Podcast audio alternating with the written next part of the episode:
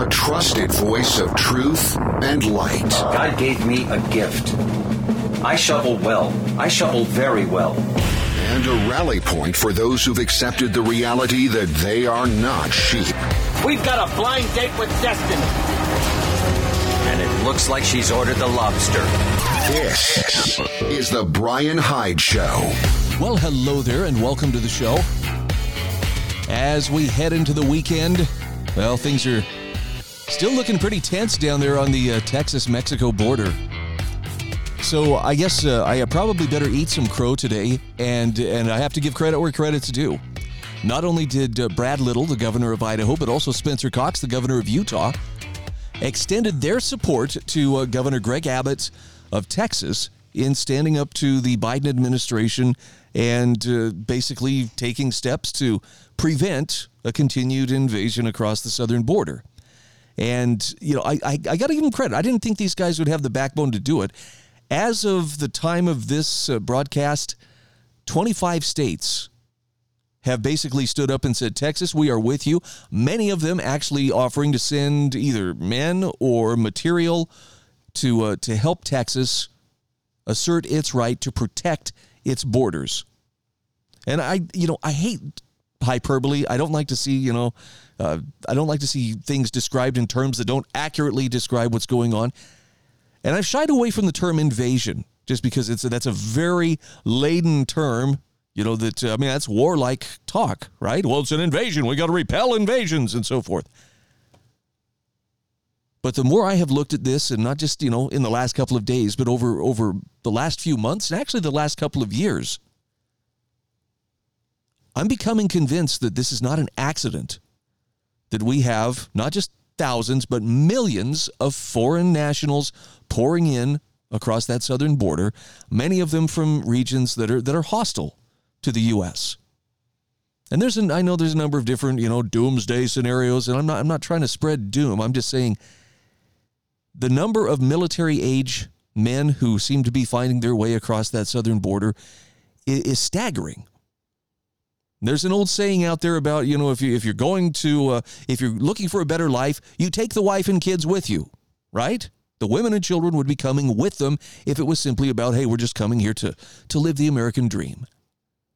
But if you're going to war, you leave the wife and kids behind. And that's the part that again, I'm not saying that's exactly what's happening. I'm just saying the appearance is there enough that that I think that's a, that's a fair question to ask. Now, I'm also grateful just to see, you know, a tiny spark of life in that concept of federalism where the states retain rights. After all, the federal government is a creation of the states. I'm not sure where it suddenly, you know, became the master of the states. Well, actually, Mr. Lincoln, you want to comment on how that happened? Nonetheless, um, this is the situation we find ourselves in. And apparently there's some kind of a deadline today, Biden administration. So you will let those border patrol people in to take down that that uh, barbed wire, that razor wire. And uh, I don't think Texas is going to budge. I don't know if this is, you know, this is going to be our Fort Sumter moment or whatever. But it is it's a very interesting time and probably, you know, probably fraught with just a little bit of of danger as well. But it's long overdue for the states to start to stand up to that federal Leviathan. And if there's some place where pressure is going to be applied from the federal level, I don't think it's going to come in the threat of, you know, we're going to send troops, we'll send drones, we'll, we'll go to war with you. It's an election year after all. I mean, they don't want the mask to come off entirely, at least not until after the election, especially if they can figure out a way to steal this one too.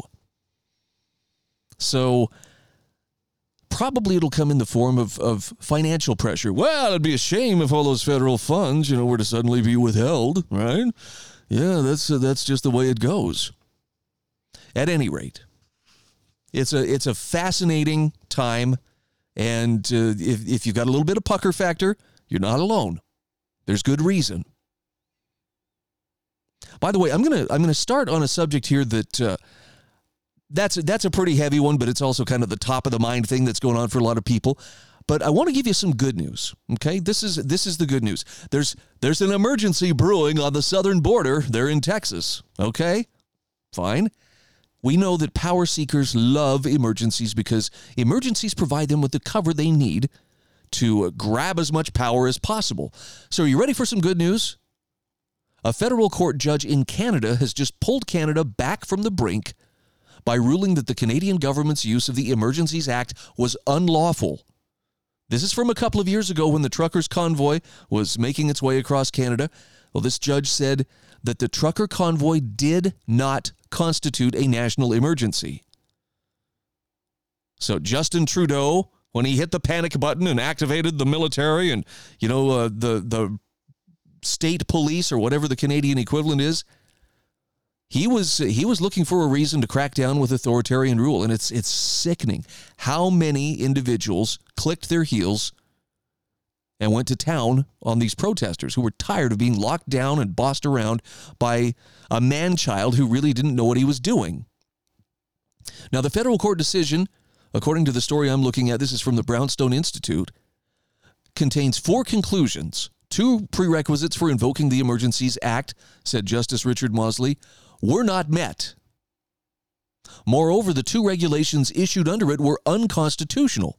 Predictably, the government has promised to appeal, but for the government to prevail, an appeal panel would have to overturn all four. Now, apparently, there's also a wrinkle here between 1963 and 1970. The Front de Libération de Quebec, or FLQ, a separatist organization in Quebec, committed bombings, robberies, and killed several people. October 1970, they kidnapped British Trade Commissioner James Cross, then kidnapped and killed Pierre Laporte, a minister in the Quebec government. In response, Pierre Trudeau's government invoked the War Measures Act, the only time it had been used in peacetime. In the years that followed, the invocation of the act became regarded as a dangerous overreach of government powers and breach of civil liberties. Now, the Emergencies Act, enacted in 1988 to replace the War Measures Act, had higher thresholds. In other words, it should have been more difficult for governments to trigger. Before COVID and the trucker convoy, it had never been used. That does put kind of an interesting perspective. So the Freedom Convoy arrived in, at Parliament Hill in Ottawa January 29th, 2022, to protest COVID vaccine mandates. The truckers parked unlawfully in downtown Ottawa. They violated parking bylaws and probably the Highway Traffic Act. And authorities could have issued tickets and towed the trucks away, but they didn't. In the meantime, protests in other parts of the country emerged. Trucks blocked border crossings in Coutts, Alberta, and also the Ambassador Bridge in Windsor, Ontario. Local and provincial law enforcement dealt with those protests and cleared the borders. By February 15th, when Justin Trudeau's government declared a public order emergency and invoked the Emergencies Act, only the Ottawa protests had not been resolved. Huh. Well, that's fascinating. But those were the ones, I guess, closest to where Trudeau was. So he was probably wetting his pants trying to figure out how can I spin this and, and maintain control. Now, the government issued two regulations under the Act. One prohibited public assemblies that may be reasonably expected to lead to a breach of the peace.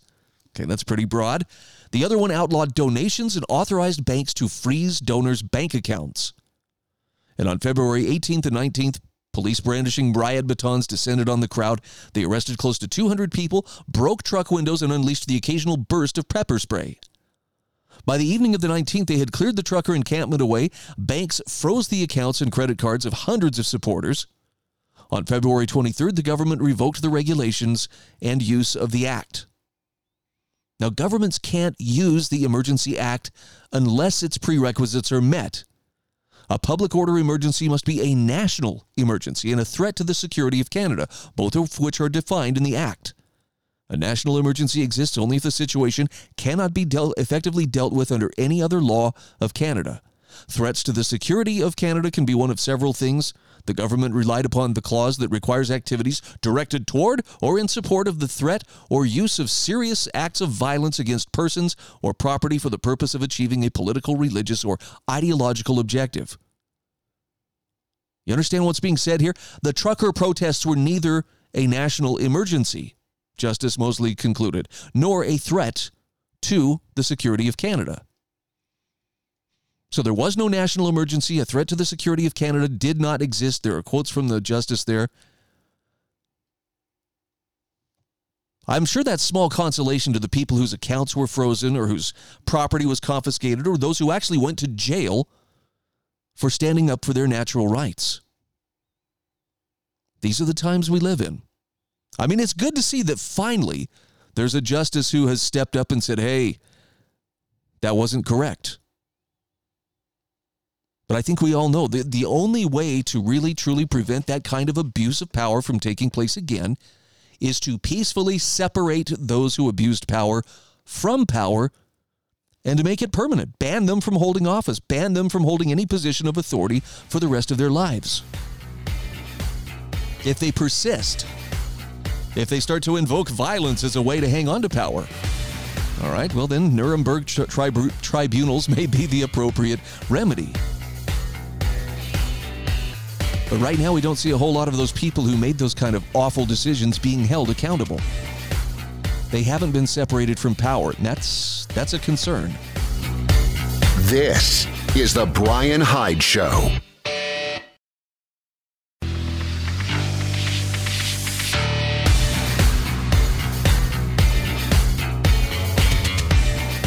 This is The Bryan Hyde Show. Hey, welcome back to the show. A quick shout out to my sponsors who make this program possible. They include Ironsight Brewing Company, that's ironsightbc.com. It's a subscription coffee service. If you are a coffee aficionado, I think you ought to check them out. Go to my show notes at thebryanhydeshow.com, click on the link that I provide, and uh, it'll take you right to them. You can check it out for yourself. Look, I, am not a coffee drinker myself, but I do love the smell of it. And uh, when they say from the roaster to your cup in less than 72 hours, I understand that's kind of a big deal to people who, who know their coffee. So I, I feel like I started out on uh, on kind of a, a negative note in the sense that there's there's some pretty intense stuff taking place, and yes, I feel like we do need to acknowledge that. Let's let's shift gears for just a moment and talk about some, some really useful advice. This comes to us courtesy of Barry Brownstein's latest Mindset Shift essay. And it is a must read on breaking love's code. Now, the subtitle here says, Our swirl of mental activity drowns out what's essential. And, and this really hit home for me. There's a lot going on, there's a lot that uh, competes for our attention, so much so, in fact, that it can be very easy for us to miss things that are of extreme importance. Now, it's funny, he harkens back to the story of British pioneering computer scientist Alan Turing and his team at Bletchley Park that changed the course of World War II when they broke the Nazi Enigma code. I actually just watched the, uh, the movie about this, uh, what was it called? The, the Imitation Game. Fantastic show, by the way. Some of Turing's uh, superiors, Barry reports, had scoffed at his unorthodox methods and thought his time and resources invested in code breaking were a waste. His commander, Alastair Denniston, told the head of naval intelligence, You know, the British, or I mean, the Germans, don't mean you to read their stuff, and I don't expect you ever will.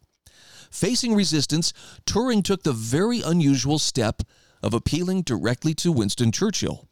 In his appeal, he wrote, It is very difficult to bring home to the authorities finally responsible either the importance of what is done here or the urgent necessity of dealing promptly with our requests. Churchill recognized the urgency of the code breaking work.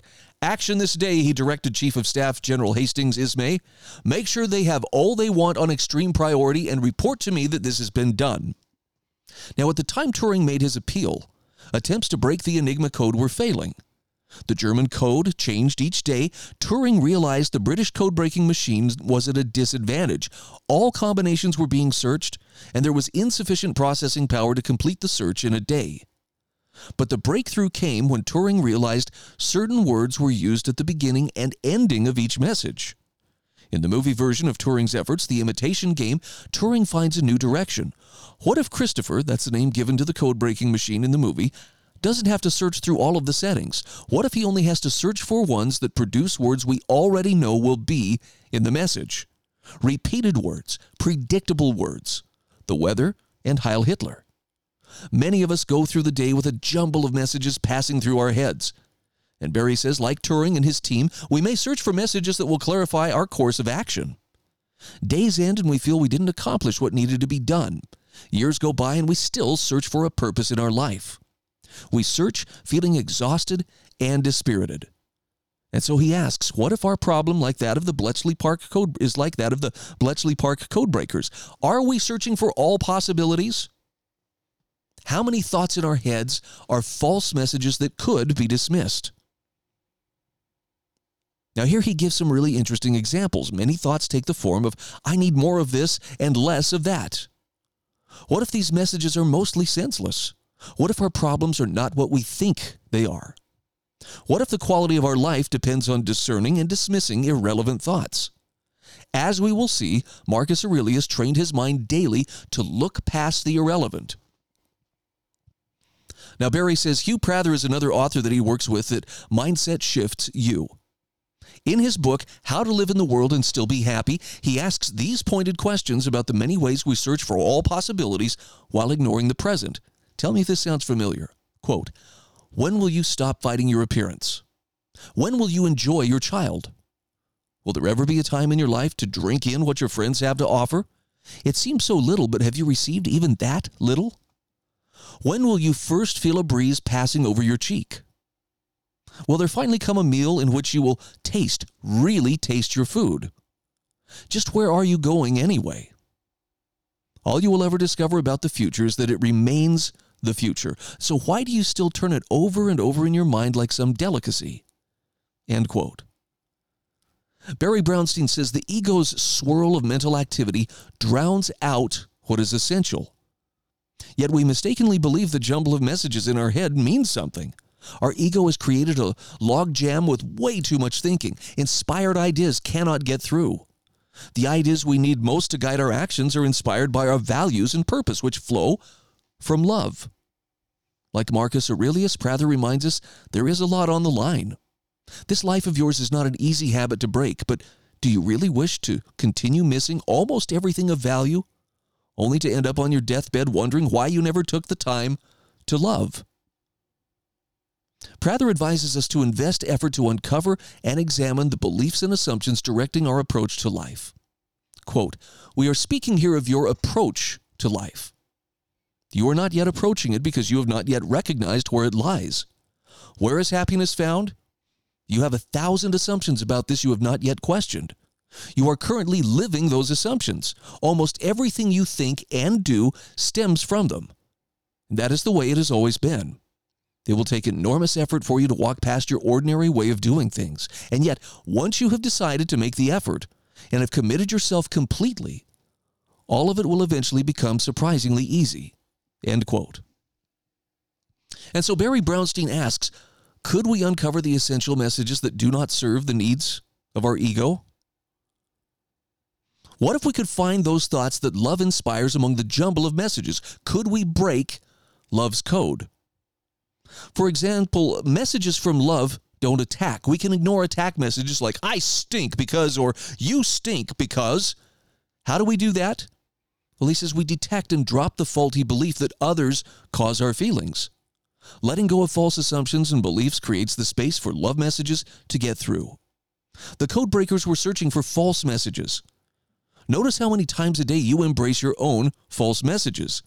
Here's an example. Here's Edward Bear coming downstairs now, bump, bump, bump on the back of his head behind Christopher Robin. It is as far as he knows the only way of coming downstairs, but the moment he feels there is really another way, he feels that there really is another way. If only he could stop bumping for a moment and think of it. That's a quote, by the way, from A.A. Milne and Winnie the Pooh.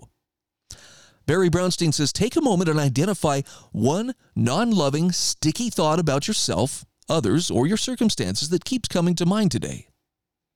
Are you willing to let it go? Too often the answer is no. And Prather observes most of us are stubborn. Time and again, I've watched even those who are desperate proceed doggedly ahead with an approach that they know in their hearts will not work. A kind of blind fear takes over. And they convince themselves there's nothing left to try, so they stick with failure to the bitter end. They've lost their natural instinct for knowing when to stop and regain perspective.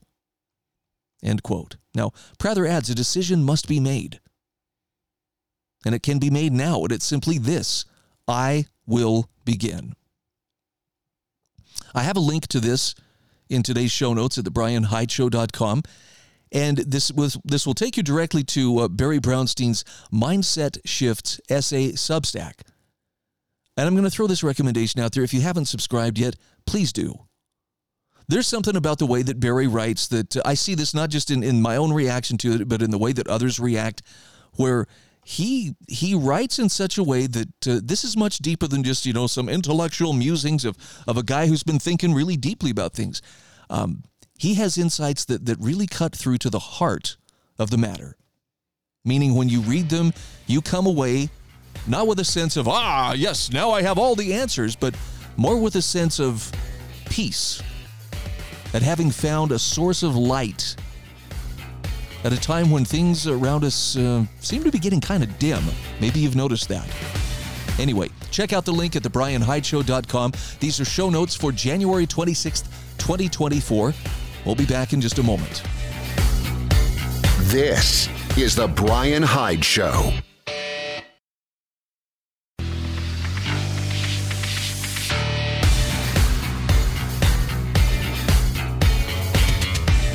This is The Bryan Hyde Show. Hey, welcome back to the show. I'll tell you, man, I woke up this morning with what felt like a doozy of a cold, as in, I actually felt like my voice was leaving me.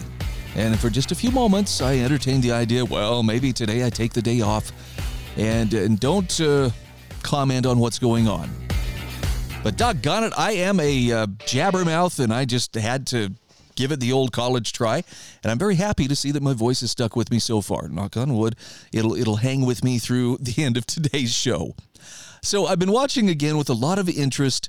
Um, in particular, I've been watching uh, some of some of the discomfort being felt by members of uh, how can I put this the the investigative press after the LA Times started laying off I think it was 115 workers. And by the way, tip of the hat to the Babylon Bee. Great headline here. Laid off LA Times reporter sits on street corner with sign reading, We'll call you racist for food. Yeah, there's a lot to that. And, and watching Taylor Lorenz, who is, is one of those journalists, I'm putting that in air quotes, who uh, really has just relished the idea that, uh, well, it's our job to destroy those people financially who don't agree with the narrative that we're pushing. I think it was Scott Adams, the creator of Dilbert, who says, "Hey, you know, who would have thought that this this would be a terrible business model? Basically, you brainwash people with with very obvious bullcrap and tell them how racist and horrible they are if they question you on it." So it's it's a much overdue correction in the market. Um, I, am not trying to to stand here and cheer other people's suffering, but at the same time, when when people who are very openly avowed enemies to your personal liberty and my personal liberty, and when the when the rug gets pulled out from under them, I have a really hard time feeling like, well, that's a shame. We need to get them right back on the job, you know, putting as much disinformation or spin out there as possible.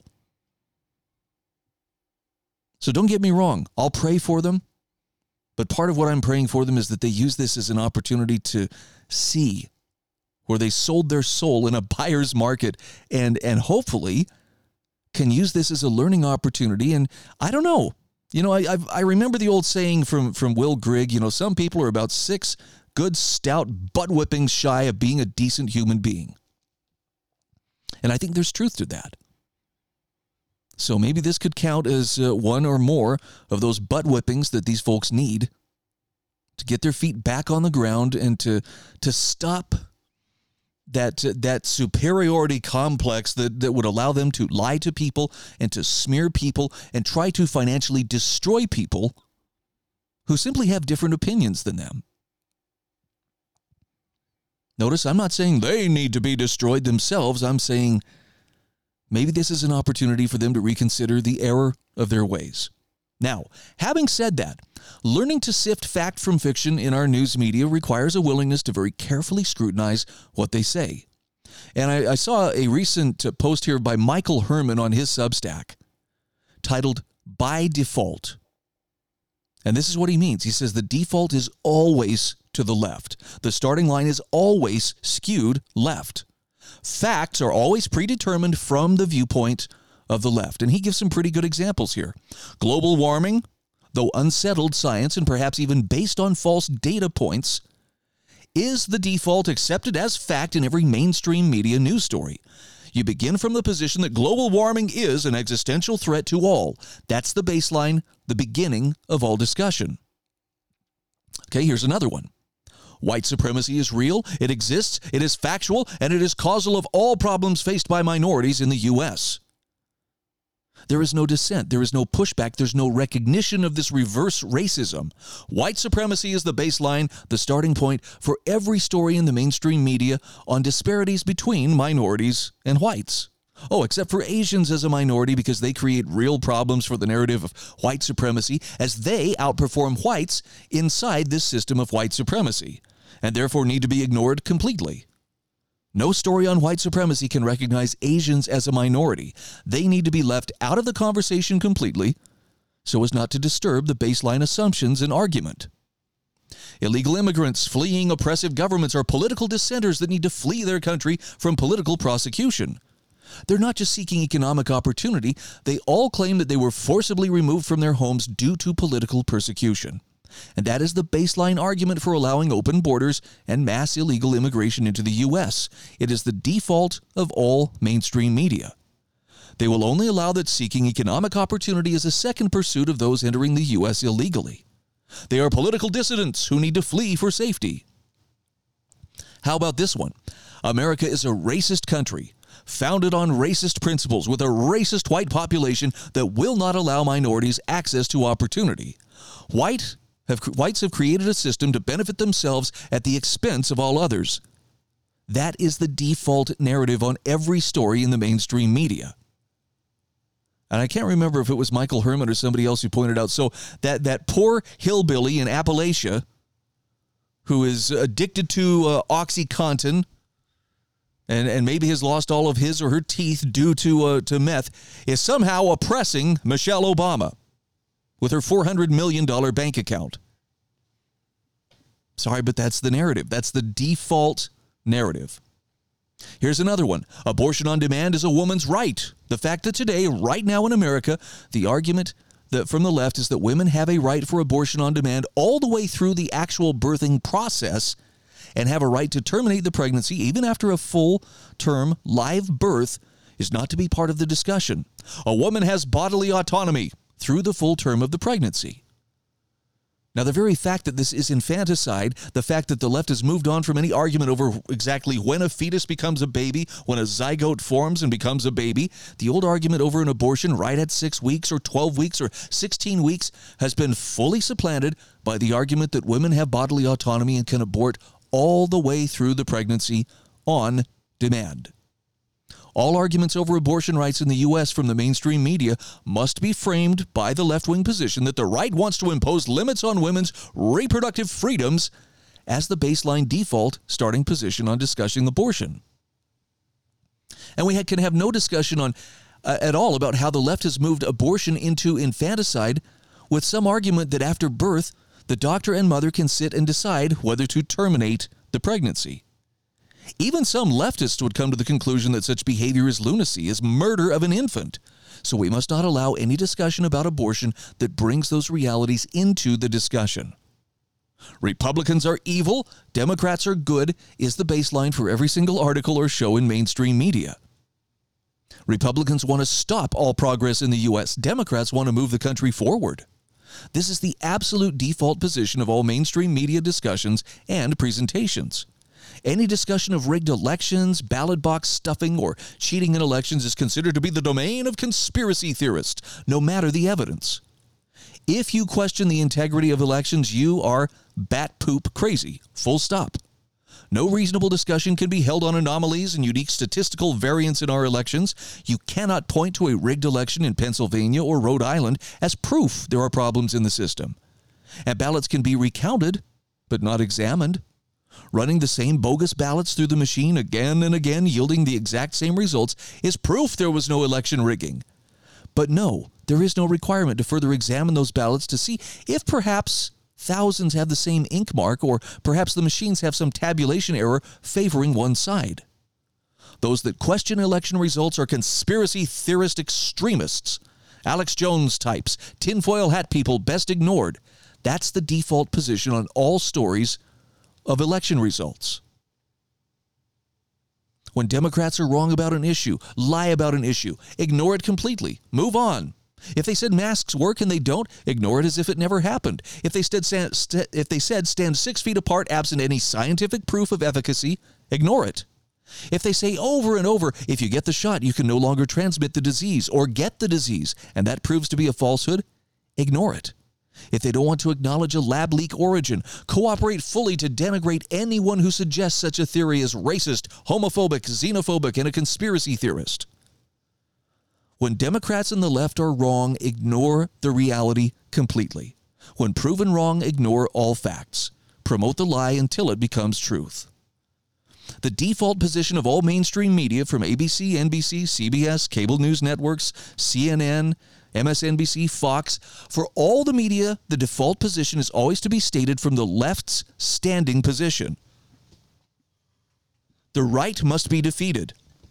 The right is wrong. The right is always at fault. Democrats are the party that cares, the party that wants the U.S. to move forward. They are everything that is good with America. I mean, the 51 bureaucrats pen a lie that the laptop from hell is Russian disinformation after the FBI has had five years to verify the contents and knows concretely that the laptop is real, it belongs to Hunter, and has nothing to do with Russian disinformation. So ignore the story forevermore. That ruse has served its purpose in the cause of election interference, so move on. Our lies in service to the cause are holy and good. Everything they say from the Republican side is a lie. Our lies aren't lies, they're the language of the benevolent in service to all those in need. That's a pretty effective primer for uh, how to look at mainstream this news. Is the Bryan Hyde Show.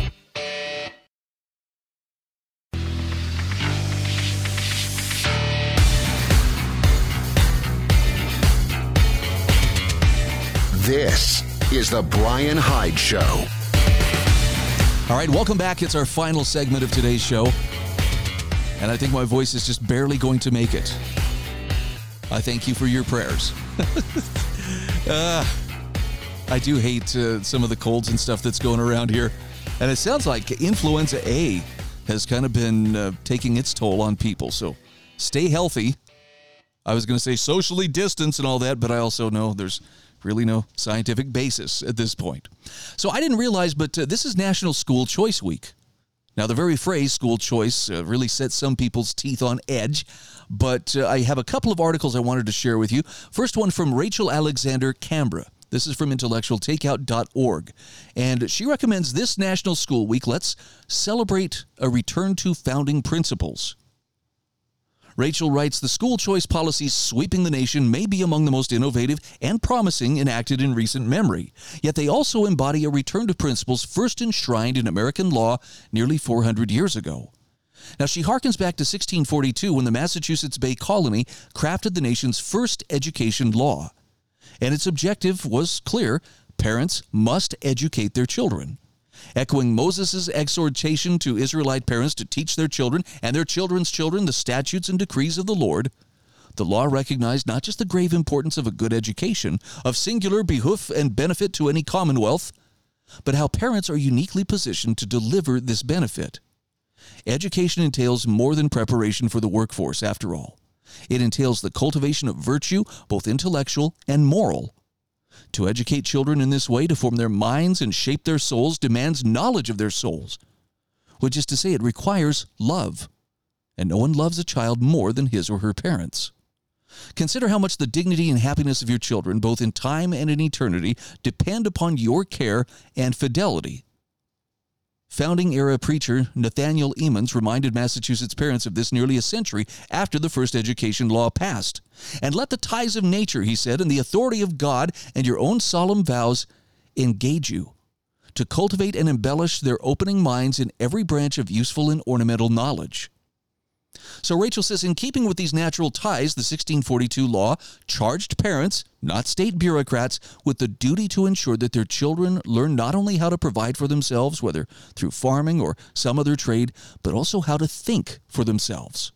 which requires the literacy skills necessary to read and understand texts of history, law, religion, and philosophy, among others. Should parents neglect this natural duty, the Massachusetts law continued, they would face legal consequences, incurring fines for initial offenses.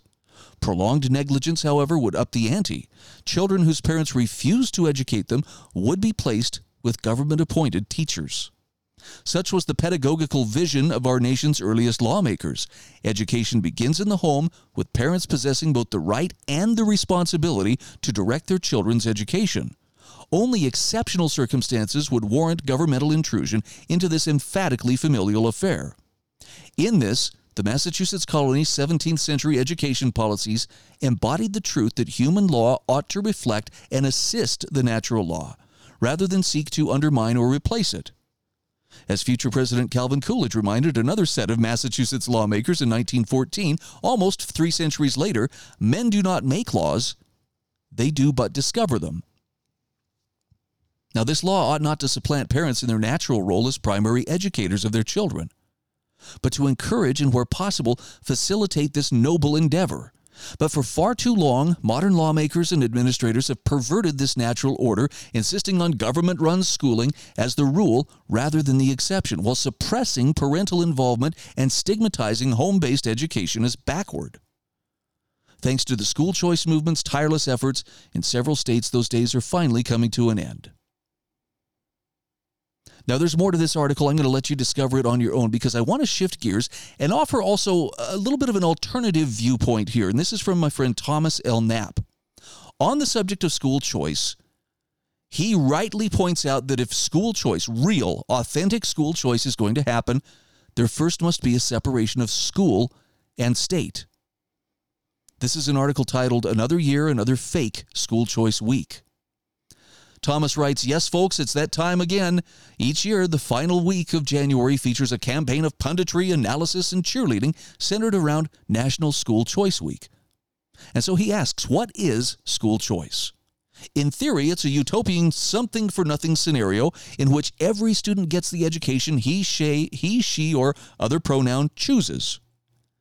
But he says, in fact, School choice, as promoted, robs most stakeholders, most students, most parents, most educators, and all taxpayers of meaningful choice. The usual vehicles for school choice are vouchers, which can be used to pay tuition, or tax credits that can be used to defray tuition at, at approved schools, or in some cases to buy approved homeschool curricula. Now, he says the key word there is approved, which is where choice gets shut down. Public, that is, government run schools, including charter schools, are naturally approved. Sending a student there is characterized as parents taking their tax money to the magnet school down the road instead of the troubled school nearer their homes. But in both cases, they just get the government approved courses of instruction for their children. Private schools and privately sold homeschool curricula are only eligible to enroll students using that voucher or tax credit money if they also teach the, the government approved versions of the government approved subjects. Do you see his point? Educationally, school choice turns every school slash curriculum into a single McDonald's combo meal. You can have anything you want to eat as long as it's a Big Mac. No matter where you go, you get the same burger cooked and served the same way. Unless you have a strong preference for one school's football team or architectural style over another, you might as well just flip a coin. Wee! Choice! Now, as for those taxpayers, he says, who don't happen to have children in need of education, they get no choice at all in the matter. Their job is to cough up and shut up. The usual argument from libertarians who've fallen for the school choice scam is that at least it's a step in the right direction, but he says it isn't. Turning every private or home educational option into a uniform, standardized, government approved educational option, the only real difference being how books are kept reduces actual choice. It also caps educational quality and therefore potential student achievement at whatever dismally low level politicians and bureaucrats can agree on. And here's the home run line real school choice requires separation of education and state. Anything less is just screwing around and screwing the kids. Now, I get that's not going to be a popular viewpoint for some people. That's uh, that is probably that's probably going to make some people get a little bit upset. But I think he's right. And there, you know, this is I know that I have many friends who are really in favor of vouchers. But if the money has to pass through government hands before it gets to you, so that you can put it to use to, you know, best pursue your your child's education, it's going to come with strings attached. Nothing that passes through government hands is going to come to you without some conditions being attached to it. So don't be fooled. Separation of education and state is what has to happen in the same way that we have separation of religion and state. And the crazy thing is, most of us have been raised. Do I do I say raised? No, we've been conditioned to believe that. But it's not legitimate if if the government isn't the one administering this. You know, then then somehow it's going to be a complete failure. And that's when you have to stop and ask yourself, okay, but what about the system of so-called public schooling, government schooling in America? And I'm just asking this question. I'm not trying to lord my vast knowledge, which I don't have, over you. But where exactly did that uh, public education system come from? What exactly did Horace Mann pick up on when he went to visit Prussia back in the 1840s and then brought back his findings to the U.S. to help institute a system of public, meaning government run education? How was it sold to the states as they joined the Union? How did it become compulsory meaning that the, state, the states that adopted it not only wrote it into their state constitutions, but they actually insisted you will send your children to a public school or we will come and put the parents in jail. And what was it about the Prussian system that so enthralled Horace Mann, who at the time was the director of public education for the Boston school system? Again, back in the 1840s. Now, some of you might actually know the answers to these questions. For those who don't, I'm going to just ask take a closer look. What you'll find is that there was education, real education, taking place in America prior to the institution of government run schools, in which, you know, increasingly they, they address every single need, including a bunch of needs the kids don't have, like normalizing things which clearly are not normal. Once you can start to answer some of those questions, you'll start to understand why the separation of state and education is essential if we want to reclaim the term education in the sense of not just knowledge, but character development as well. This is The Bryan Hyde Show.